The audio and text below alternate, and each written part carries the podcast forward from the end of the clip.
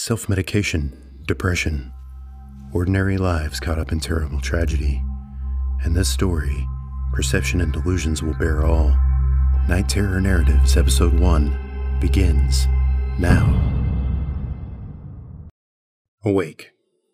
Amon was awake again. He turned over to look at the clock. 3:17 a.m. Amon sighed. He couldn't remember the last time he got any type of restful sleep, let alone a full night's sleep. It seemed like forever since he didn't feel like some zombie shuffling around in a daze. His thoughts always seemed disorganized. No matter how he tried, he couldn't seem to gather them enough to do much of anything lately. For months now, he was having incredible headaches. At times, they seemed to split him to the core. They were often persistent and simply would not relent. The prescription painkillers he would sneak were his only refuge. More and more often, he wanted the painkillers, needed them. More and more often, he was chasing them with whatever alcohol was available. Caitlin, his wife, hated it. But she wasn't the one enduring this malady, having her nerves stripped bare by it. She and the girls had become increasingly distant over the last few weeks. But hell, how could he blame them? Recently, Amon would go from perfectly happy to explosively angry in a moment's notice. This wasn't typical behavior for him, but lately Amon wasn't able to control his emotions at times and would suddenly lash out at his wife and girls for the smallest thing. In fact, this and the splitting headaches had earned him a spot sleeping in the spare bedroom for the last week or so. Worry had been weighing on Amon's mind. Something might be seriously wrong with him. Hopefully, his doctor's appointment on Wednesday will shed some light on the issues. What day is it? he wondered. Sunday, he thought. No. Caitlin and the kids went to church yesterday? Hmm. Amon growled at himself in frustration. I don't even know what day it is anymore. He unlocked his phone, but the screen, being so bright, quickly caused him to lock it back. Blinding light suddenly caused an intense pain to shoot behind his eyes. Amon closed his eyes so tight he believed they might be crushed. After a moment, the searing pain subsided to a dull pulse. Then came a wave of nausea. Feeling the room tilt and spin for a moment caused his stomach to lurch. Ugh, I've got to get something to settle my stomach, he thought. Ginger snaps. There are some ginger snaps in the pantry, he muttered. When Amon was growing up, his mother always gave him ginger snaps when his stomach was upset.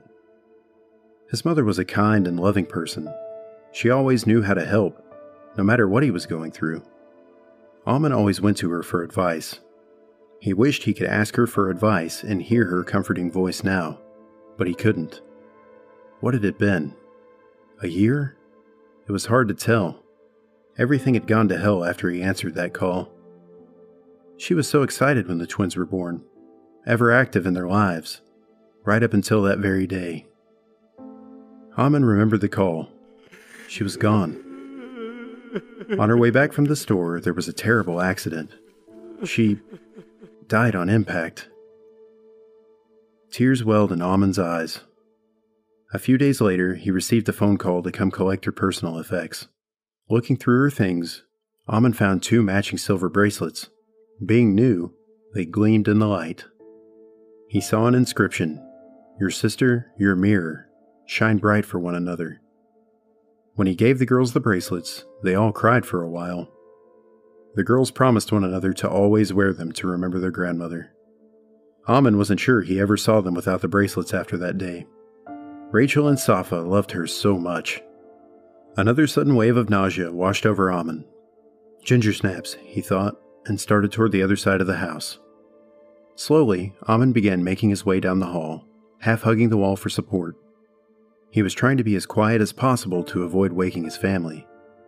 The hall tilted, like he was in a vortex tunnel at a fair. Amon quickly stuck his foot out to try and catch himself, landing swiftly on top of a high heeled shoe for a doll. A sharp stab of pain swiftly exploded through his foot. Instinctively recoiling from the sudden intense pain caused him to lurch to one side, grind his face against the opposite wall, and hit the floor, taking a few pictures off the wall with him. Trying to gather his thoughts through the flurry of obscenities clouding his mind, Amon rolled onto his back. So much for being quiet, he murmured. He laid there in the silence for a few moments, listening for any movement from the other rooms. The house was still and quiet, with a soft drone of fans coming from the bedrooms. Amon noticed something out of his periphery and lazily rolled his head toward the object. He froze, eyes wide, trying to grasp if what he was seeing was real in the dark hall. It was Safa's stuffed bear, wasn't it? It looked just like the one she came home with on the day she was born, but instead of its soft, one-lined arc of a smile, it it was screaming. Not audibly, but frozen with an expression of abject terror, mouth agape, as if it looked upon its own gruesome demise. Amon squeezed his eyes shut, afraid to open them again.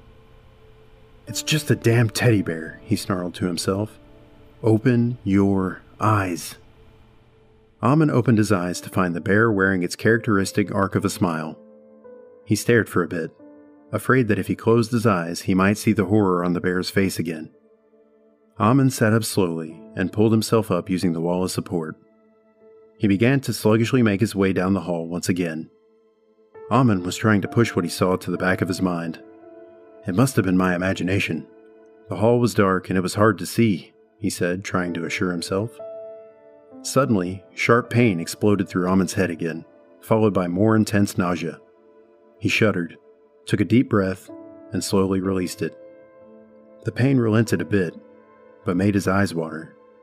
Out of both fright and determination to keep moving, Amon stumbled forward. Shambling into the kitchen, the pantry came into view. Leaning forward, Amon took several quick, short steps trying to keep his feet under his body. He sluggishly reached for the pantry doorknob to steady himself, but couldn't slow his body enough to avoid slamming into the door. Amon hit the door and recoiled back a few steps. Finally, grasping the knob, he opened the door. Where are they? he mumbled. Pushing several cans and boxes aside, he saw the box at the very back. He reached deep into the pantry and grabbed it.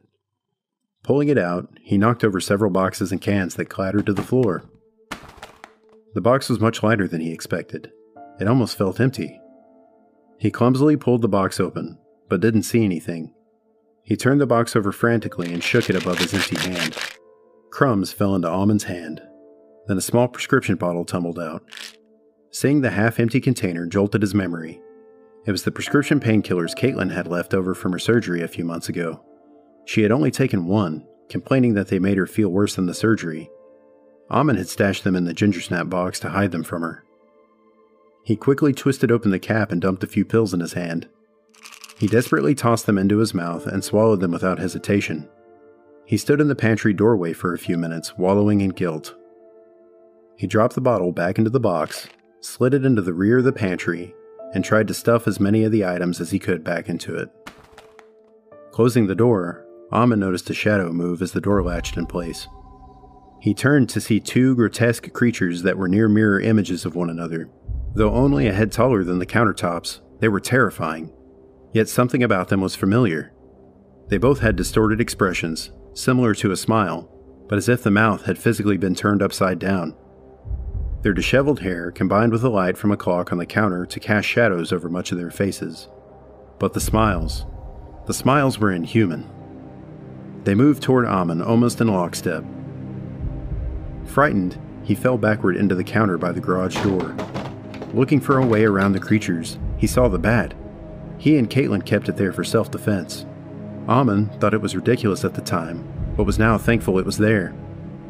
As he grasped for the bat, he heard the disfigured creatures calling to him. He glanced over to see them reaching toward him, moving closer.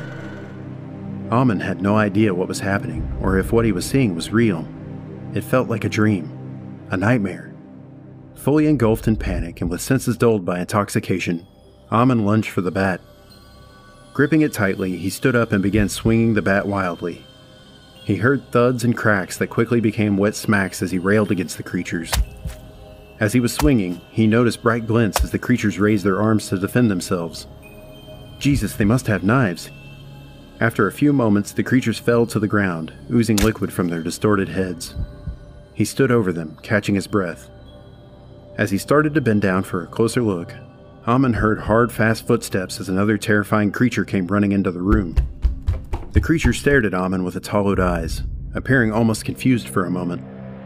The creature looked at the floor and saw the two mangled bodies. It suddenly roared at Amon. The sound was so loud and shrill it sent a jolt of searing pain through his mind and caused a blue flash of light in his eyes. Before he knew it, the creature was on him, knocking him to the ground. The creature began to maul him, scratching, biting, punching. Pain and fear began to control Amon again as the creature clawed at his eyes and throat. If I don't do something, this thing is going to kill me, he thought. He doubled up his fist and swung with all of his might. The blow glanced off the creature's side, causing it to scream out in pain, but it wasn't enough to stop the assault. It wrapped its hands around Amon's throat with incredible strength. Fighting for air, everything began to dim. Amon managed to knock one of the hands from his throat just long enough to get a breath. As everything came back into focus, Amon knew it was his last chance. He swung his fist as hard as he could.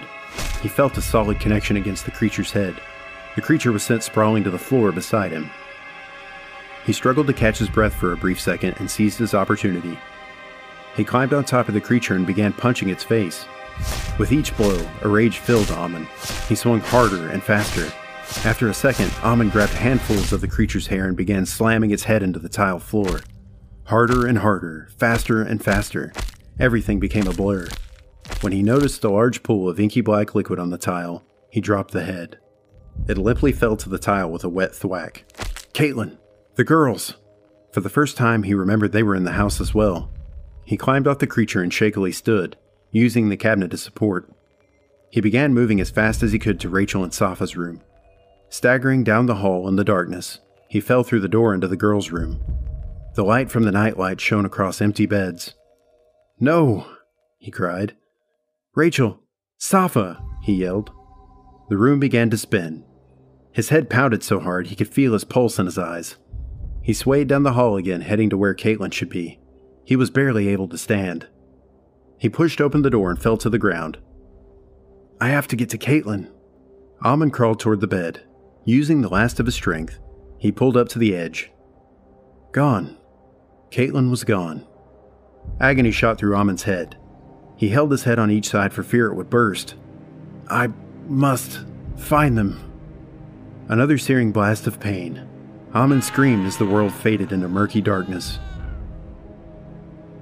He slowly opened his eyes. It was still dark in the room. He stared at the ceiling for a moment, trying to collect his thoughts. That was an intense dream, he whispered. Realizing he was on the floor, he quickly sat up. Why was he in his bedroom, he wondered. He looked over to the bed. Empty. Caitlin, he said loud enough to be heard throughout the house. Silence. The only noise Amon heard was the droning of the fans in the bedrooms. Rachel! Safa! he shouted. Still no answer. Dread rising, Amon shot to his feet, causing a sudden pounding in his head. He ran to the girls' room and threw open the door. Empty. The beds were empty. Icy fear began to wrench his gut. Where is everyone? he cried desperately. He ran down the hall as quickly as his legs would take him. As he rounded the corner to the kitchen, Amon stopped so abruptly he fell. There, on the floor next to him, were three bodies, joined with rusty red pools merging across the kitchen floor. Horror paralyzed him. He couldn't move.